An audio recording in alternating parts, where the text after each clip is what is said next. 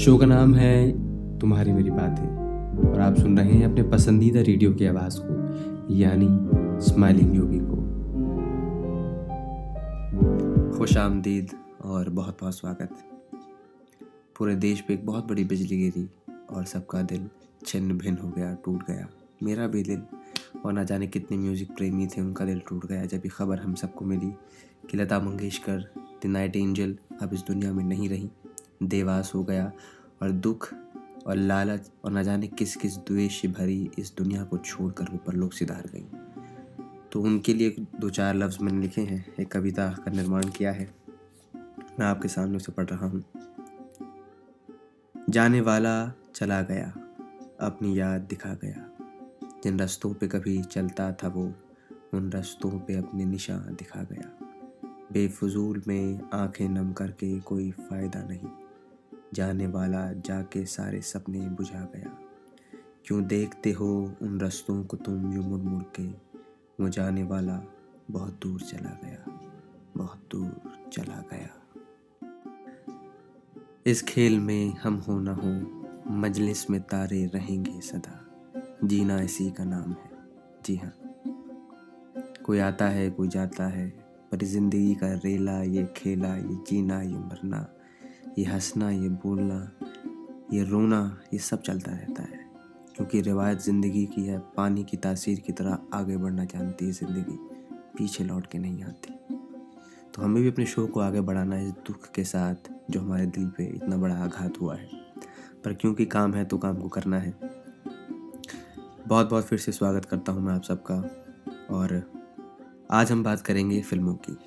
मैं आपसे बात करूंगा कुछ ऐसी फिल्में जो हाल ही के दिनों में आई हैं, जैसे कि गहराइयाँ। मैंने दो दिन पहले उस फिल्म को देखा और फिल्म को देख के मुझे लगा कि जो टाइटल है, जो टाइटल दिया गया है, वो टाइटल कहीं ना कहीं फिल्म के फर्स्ट हाफ तक तो मुझे लगा कि ठीक है, अच्छी बात है। जिस तरीके की कॉम्प्लेक्सिटीज़ वहाँ मैंने देखी, जब लोग एक साथ हैं पर खुश भी हैं, पर किसी न किसी एक कशिश है, एक खलिश रह गई, कुछ कमी थी जो पूरी नहीं हो पाई, क्योंकि उस कमी का संबंध जो था उनके बचपन से था। जहाँ दीपिका पादुकोण और अनन्या पांडे एक साथ फ्रेम में हैं और दोनों एक ही रिश्ते में होती हैं कि परिवार की लड़कियां होती हैं, और हमारे जो दोनों लड़की हैं, एक जो अनन्या पांडे के साथ हैं, हमारे गली बॉय के एक्टर, मुझे नाम नहीं याद आ रहा है, माफ़ कीजिएगा, दूसरे एक नए युवा एक्टर हैं जिन्होंने भी काफ़ी अच्छा काम किया है। तो कहने का मतलब ये है कि फर्स्ट हाफ तक फिल्म बहुत बढ़िया है, जब आप सेकंड हाफ की तरफ अग्रसर होते हैं तो आपको लगता है कि यार ठीक है, पर जब उसका एंड आता है तो फिर वो गहराइयों का जो मीनिंग वहाँ निकल के आता है, मैं उससे संतुष्ट नहीं हूँ। पहले हाफ तक तो मुझे फिल्म बहुत अच्छी लगी, वो कॉम्प्लेक्सिटीज़ मुझे अच्छी लगी, बट जब बात आती है उसके एंड की तो वहाँ मुझे मज़ा नहीं आया। अगर आप देखेंगे तो आई एम श्योर आप मुझे इसके बारे में ज़रूर बताइए कि आप मुझे बताएंगे कि फ़िल्म आपको कैसी लगी और मेरा जो ओपिनियन था फिल्म के बारे में, क्या वो ठीक था, और अगर ठीक था तो किस हद तक ठीक था। आइए अब आते हैं दूसरी तरफ। वार्नर ब्रदर्स, आपने नाम सुना होगा, बहुत बड़ा प्रोडक्शन हाउस है, ऑल अक्रॉस द ग्लोब फिल्में बनाते हैं। डीसी के साथ कोलैबोरेशन है और हाल ही में दो हज़ार इक्कीस में उनकी जो एक एनिमेटेड मूवी आई, पार्ट वन पार्ट टू आया। फिल्म का नाम है द लॉन्ग हैलोवीन नाइट। जी हाँ, दो पार्ट हैं, पार्ट वन पार्ट टू। और इसी सिलसिलेवार में मैंने एक और मूवी देखी, हश बैटमैन द हश। तो पहले मैं बात करूँगा आपसे द लॉन्ग हैलोवीन नाइट की। अगर जो नाइन्टीज़ के बहुत बड़े फ़ैन हैं, जिस तरीके के ग्राफिक्स नाइन्टीज़ में हम बैटमैन और सुपरमैन की मूवीज़ में देखते थे या कार्टून जो आते थे उस वक्त, उसी तरीके के लगभग लगभग ग्राफिक्स को यूज़ किया गया है। और टाइम पीरियड भी नाइन्टीन एटीज़ का दिया है, नाइन्टीन सेवेंटी फाइव का दिया है। तो आपको बहुत नई टेक्नोलॉजी या नई गाड़ियाँ देखने को नहीं मिलेंगी, पर हाँ, जैसा बैटमैन की मूवीज़ में हमेशा होता है, एक डार्कनेस, एक complexity, but there is a hope. जो कहते हैं ना कि इतना सब कुछ होने के बाद भी वहाँ एक होप होती है बैटमैन में, तो वो सब चीज़ें आपको वहाँ दिखेंगी। और वेल नरेटेड स्टोरी है, और अगर आप एनिमेटेड मूवीज़ के बहुत बड़े फ़ैन हैं तो आपको ये दोनों मूवीज़ ज़रूर देखनी चाहिए। जी हाँ, जो मैंने अभी देखी हैं और मुझे बहुत ज़्यादा पसंद आई है। तो मूवीज़ के सिलसिले में तो ये बातें हो गई। अब जाते हैं हमारे अगले सेगमेंट की तरफ। अब आ गए हैं हम उस सेगमेंट की तरफ जहाँ हम किसी टॉपिक पे, किसी मौजू पर और ज़िंदगी की किसी ज़रूरियात को लेकर बात करते हैं। जिसके होने ना होने से ज़िंदगी को अच्छा खासा फ़र्क पड़ता है। पर उससे पहले मैं उस टॉपिक पे थोड़ी सी बात करूं, मेरे हाथ में इस देश के सुप्रसिद्ध चर्चित कवि और उपन्यासकार श्री मुंशी प्रेमचंद की एक रचना मेरे हाथ में है जिसका नाम है रंगभूमि। मैं रंगभूमि का तीन सौ बासठवा पन्ना खोल रहा हूँ, माफ़ कीजिएगा तीन सौ बासठ नहीं छः सौ बासठवा पन्ना है। उसकी एक लाइन मैं आपको पढ़ के सुना रहा हूँ। बस ऐसा मालूम होता था मानो कोई स्वर्गलोक का भिक्षुक देवताओं से संसार के कल्याण का वरदान मांग रहा है। अब आपने सोचा होगा कि एक लाइन इतने बड़े उपन्यास में से पढ़ के सुना रहा है, इसका रीज़न है। इस किताब को जब आप पढ़ेंगे, अगर आपको वक्त मिला, मैं तो कोशिश करता हूँ कि लोगों को ये बताऊँ कि इनकी महत्वता क्या है जीवन में, तो आप पढ़िएगा इस किताब को। इसमें एक भिक्षुक है, एक मांगने वाला है जिसका नाम सूरदास है। सारी कहानी उसके इर्द गिर्द घूमती है, वो इस कहानी का पिवोटल यानी सेंट्रल पॉइंट है। और जिस तरीके से उसकी रचना की गई है, उसका व्यक्तित्व दिखाया गया है, किस तरीके का वो मनुष्य है, क्या क्या अच्छाइयाँ उसके अंदर हैं, उन सब का निचोड़ ये लाइन थी। जी हाँ, आप ये किताब ज़रूर पढ़िएगा और इस किताब से मुझे लगता है कि आपकी ज़िंदगी में कुछ ना कुछ परिवर्तन ज़रूर आएगा। दूसरी आज जो मेरे सामने किताब है मेरे हाथ के अंदर, उसका नाम है कथा एक कंसकी। ये एक नाटक है, दया प्रकाश सिन्हा ने इसे लिखा है। मैं इसकी पहली कुछ पंक्तियाँ, एक डायलॉग आपको पढ़ के सुनाता हूँ, क्योंकि आजकल युवा समाज डिप्रेशन और एंग्जाइटी से जूझ रहा है और जो शख्स इस तरीके की किसी भी प्रॉब्लम से वाबस्ता है, जूझ रहा है, वो नींद से अपने आप को वंचित रखता है। नींद उसके पल्ले पड़ती ही नहीं है, मतलब रातें तो उसकी बिस्तर पे लेटे लेटे वक्त काटते काटते सुबह का इंतज़ार करती हैं। तो डायलॉग उसी किसी परिस्थिति को डिफ़ाइन कर रहा है। डायलॉग कुछ ऐसे है, ये कैसी विडंबना है, कितनी रातें बीत गईं नींद के एक क्षणाकुल व्याकुल, जब मूर्ख जनता अपनी फटी कथरियों में लिपटी धरती के बिस्तर पर पत्थर का तकिया लगाए सोती है, तब हम परम तेजस्वी महापराक्रमी महाबलशाली महाराजा अधिराज परमेश्वर श्रीकंस भगवान रात के अंधेरे में एकाकी मंडराते हैं। इस अटारी से उस अटारी तक, दुर्ग के इस कंगूरे से उस कंगूरे तक घूमते हैं, इस आशा से कि थक कर नींद आ जाए एक क्षण के लिए ही सही। जैसे इच्छाओं का क्षितिज सिकुड़ने लगा, सब कुछ सिमट कर केवल एक इच्छा बची है, नींद, कुछ क्षणों की नींद, नींद। जी हाँ, इसमें जो कंस का किरदार दिया गया है वो इतना आकुल व्याकुल है, मानसिक स्थिति इस तरीके से उसकी डिस्टर्ब्ड है कि नींद आना तो बहुत बड़ी बात है, आदमी चैन से बैठ ही नहीं पा रहा है। क्योंकि आजकल की जीवन रचना संरचना इस तरीके से की गई है, जो मार्केटाइजेशन हुआ है लोगों का भी, उस हिसाब से देखा जाए तो नींद इंसान के जीवन में बहुत दूर दूर तक हो गई है। मधुबन में राधिका नाचे रे, मधुबन में राधिका नाचे रे। कभी कभी गाने का दिल करता है तो मैं गा लेता हूँ। टॉपिक है फ्रेशनेस। जी हाँ, हम कहते हैं ना कि यार वो बात अब रही नहीं, यार रोहित अब वैसा रहा नहीं, आ, उर्मिला वैसी रही नहीं, या राज वैसा रहा नहीं, सिमरन वैसी रही नहीं। मेरे दोस्तों, लड़के लड़कियों में सबको ये एड्रेस कर रहा हूँ, जब दोस्तों कहता हूँ तो मैं सबको लेके चलता हूँ। आप एक छोटी सी बात सुनिए और उसको ध्यान से समझने की कोशिश कीजिएगा। एग्ज़ाम्पल के तौर पे बता रहा हूँ, जब आप छोटे थे, जब आप क्रॉल करते थे, हाँ, और माँ तब भी आपको बहुत प्यार करती थी, गोद में उठाती थी, और तब आप अपना खुद काम भी नहीं कर सकते तो खाना भी वही खिलाती थी और वगैरह वगैरह बहुत सारी चीज़ें करती थी। फिर आप आए बाल्यावस्था में, फिर आए आप युवा अवस्था में, फिर आप बन गए एक वयस्क, जिसे आप अंग्रेजी में एडल्ट कहते हैं। जब आप बन गए एडल्ट, माँ का प्यार तो कम नहीं हुआ, माँ ने तो प्यार करना छोड़ा नहीं, तो क्या आज भी माँ आपको गोद में उठाती है?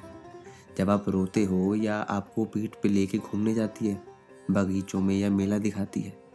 जब आपकी उम्र बढ़ गई, आपका साइज़ बढ़ गया, तो प्यार कम नहीं हुआ, प्यार दिखाने के तरीके बदल गए, प्यार करने के, समझने के, समझाने के तरीके बदल गए। प्यार में कोई कमी नहीं आई, प्यार तो वैसे ही रहा।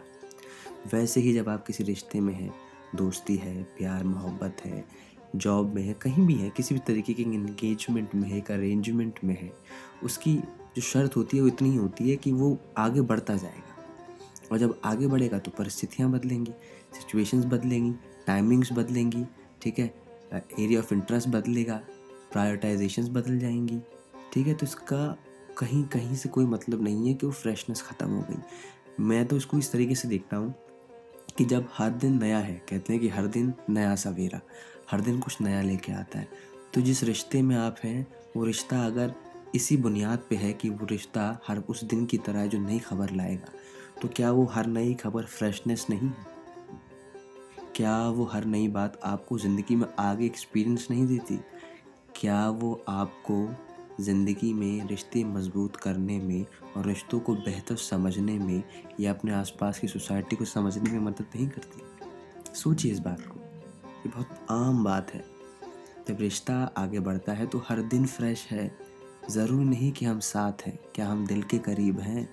जो दिल से एक दूसरे के करीब हैं, ज़माने के फासले उन रिश्तों को मटिया मेल नहीं कर सकते, उनमें धूल मिट्टी नहीं लगेगी, वो सच्चे रहेंगे, साफ रहेंगे, और उनमें खूबसूरती और खुशबू हमेशा बनी रहेगी। तो ये तो आज का था टॉपिक, मैंने आपको समझाया।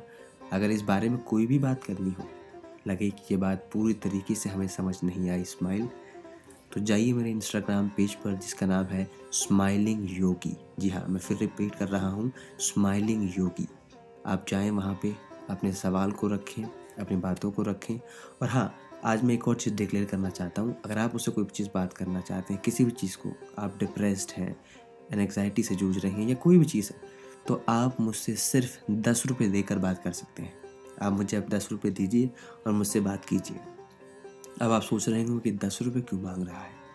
दस रुपये इसलिए मांग रहा हूँ क्योंकि मैंने सुना है कि लोग जहाँ पैसा देते हैं वहाँ बड़ी ईमानदारी और इज़्ज़त से आके बैठते हैं और उस पैसे को वसूल करने के लिए पूरा टाइम देते हैं, क्योंकि ये दुनिया टाइम की वैल्यू करती नहीं है। हाँ, दस रुपये की ज़रूर कर लेती है। तो दस रुपये ज़रूर दीजिएगा और आइए मुझसे बात कीजिएगा। इंस्टाग्राम पे भी और स्पॉटिफाई पे तो आप जानते ही हैं, मैं हमेशा उपलब्ध रहता हूँ आपके लिए। चैनल का नाम है स्माइलिंग योगी। अब चलते हैं हमारे सवाल जवाब के सेगमेंट की ओर। वहाँ कुछ सवाल हैं जो मेरा इंतज़ार कर रहे हैं, आइए चलते हैं। जी हाँ, अब हम वापस आ चुके हैं अपने सवाल जवाब के सेगमेंट में, जो शो का सबसे आखिरी सेगमेंट होता है, और इसके दौरान मैं उन सवालों के प्रश्न उन प्रश्नों के उत्तर देता हूँ जिनसे लोग जूझ रहे हैं, या उन्हें लगता है कि इन सवालों के जवाब अगर मिल जाए तो ज़िंदगी बेहतर हो जाएगी। तो उसी में से एक सवाल है कि does your partner make you a better person and do you do the same for them. मैं इसका हिंदी में एक दुभाषिए के तौर पर इसका अनुवाद कर देता हूँ। क्या आपका साथी आपको एक बेहतर इंसान बनाता है, और क्या आप भी उसके लिए कर रहे हैं? सवाल ये है, और ये पूछा है हमारे ही दिल्ली में रहने वाली एक वर्किंग वुमन ने। मैं हमेशा नाम को नहीं बताना पसंद करता हूँ, और इच्छा उनकी यही थी कि नाम को ना बताया जाए। तो सवाल के जवाब पे आते हैं। ये डिपेंड करता है कि आप किस तरीके के शख्स के साथ हैं। आग अगर आप एक ऐसे शख्स के साथ हैं जिसकी विचारधारा, जिसके काम करने का तरीका हर उस स्टैंडर्ड को मैच करता है जो एक सही इंसान या अच्छे इंसान में होने चाहिए, तो यकीनन वो आपको एक अच्छा शख्स और बेहतर पर्सन बनाएगा। अगर इन केस वो ऐसा नहीं है जैसा होना चाहिए था, मुझे लगता है उसके बाद भी वो आपको बेहतर पर्सन बनाएगा। उसका रीज़न ये है कि जब आपकी को ठोकरें लगती हैं, बैड एक्सपीरियंसेस आदमी को बहुत कुछ सिखाते हैं बनिस्बत उन एक्सपीरियंसेस के जो अच्छे होते हैं। तो अगर शख्स कैसा भी हो, वो आपको बेहतर बनाने में मदद ज़रूर करेगा, बट वहाँ पे एक फैक्टर बहुत इम्पॉर्टेंट होता है कि आप उस चीज़ को कैसे देखते हैं, आपका नज़रिया क्या है उस चीज़ को लेकर। क्योंकि मान लीजिए अच्छा हुआ तो अच्छी बात है, अच्छा हुआ तो फिर सब कुछ अच्छा होगा। इन केस वो जो शख्स आपके साथ है वो वैसा नहीं रहा या वैसा नहीं था जैसा आपने सोचा था, या जिन चीज़ों को लेकर आप चले थे साथ में। क्योंकि आपने अपने माँ बाप को भी देखा है, मम्मी पापा साथ रहे और बहुत आगे बढ़े। आप पच्चीस साल के हो जाते हैं, तीस साल के हो जाते हैं, वो साथ रहते हैं। तो उनके साथ रहने के पीछे की सबसे बड़ी वजह पता है क्या होती है? एक दूसरे को समझना। क्योंकि कोई परफेक्ट नहीं होता, कोई बेस्ट नहीं होता। बेस्ट और परफेक्ट वक्त के साथ साथ, हालात के साथ साथ बनाया जाता है एक दूसरे को। ज़िंदगी चलने का नाम है, और एक पहिए से गाड़ी नहीं चलती, दो पहिए चाहिए होते हैं अगर आप इवॉल्व होना चाहते हैं ज़िंदगी के अंदर। तो यही है कि आप ये समझें बात को और ज़िंदगी में रिश्तों को जो बचे। सवाल के दूसरे सिरे का जवाब यह है कि आप भी किसी अपने पार्टनर को बेहतर बनाते हैं या नहीं। वो ऐसा ही है जैसे कि आप किसी को देख रहे हैं, वैसे कोई आपको देखेगा कि आप अच्छे हैं या किस तरीके का आपका व्यवहार है। चार चीज़ें मैं बता रहा हूँ आपको, ये अगर किसी शख्स में है तो स्टैंडर्डाइज अप्रोच तो ये कहती है कि वो ठीक आदमी है। पहला, बुरे वक्त में, जब वक्त हालात ठीक ना हो, पैसे से, रिश्तों से, साइकोलॉजिकल प्रॉब्लम हो, बीमारी हो, उसमें वो किस तरीके से बिहेव करता है। दूसरा, उसका इंसानों के प्रति क्या बिहेवियर है, आसपास के अपने लोगों के प्रति, बच्चों के प्रति वो कैसे देखता है, वृद्ध युवजन जो ओल्डर पीपल हैं, जो नौजवान लोग हैं, उनके प्रति उसकी क्या एक जिम्मेदारी है और उसे वो कैसे पूरा कर रहा है। तीसरा आता है नेचर, इन्वायरमेंट, ये पूरा जो हमारा सौंदर्य है, ये जो पेड़ पौधे हैं, ये जो नदियाँ हैं, जो पहाड़ हैं, और पॉल्यूशन के प्रति वो क्या सोचते हैं और किस तरीके से अपने पॉल्यूशन कार्बन प्रिंट को कम करने की कोशिश कर रहे हैं। ये थोड़ा मैंने खुल के बोल दिया है कि ये। और आखिरी है कि जानवरों के प्रति उनकी क्या संवेदनशीलता है, क्या वो उनके प्रति महसूस करते हैं या नहीं करते हैं। ये वो चार चीज़ें हैं जिससे आप लगभग लगभग पता लगा सकते हैं कि एक मनुष्य, एक जो आपके साथ है, जो आपका साथी है, दोस्त है, कलीग है, कि आपको उसके साथ टाइम इन्वेस्ट करना है, नहीं करना है, आगे चलना है, नहीं चलना है, ये आपको एक क्लैरिटी किसी हद तक तो प्रोवाइड कर देगा, ये तो मैं मानता हूँ। तो आज का सवाल जवाब यहीं ख़त्म हुआ और आई एम श्योर कि आपको ये सब कुछ जो पैकेज बनाया गया है वो पसंद आया हो, और कोशिश यही रहेगी कि आपके दिल तक वो सारी बातें पहुँचाई जाएं जो आपके दिल में दबी रह जाती हैं। ज़ुबान मेरी होगी, कहानियाँ आपकी होंगी, बातें आपकी होंगी। मैं आपको छोड़े जा रहा हूँ अपने एक मख्ते और शेर के साथ, जिस तरीके से है। खाली खाली सा लगता हूँ कभी मैं, खाली दीवार सा लगता हूँ कभी मैं, खाली खाली सा लगता हूँ कभी मैं, खाली दीवार सा लगता हूँ कभी मैं।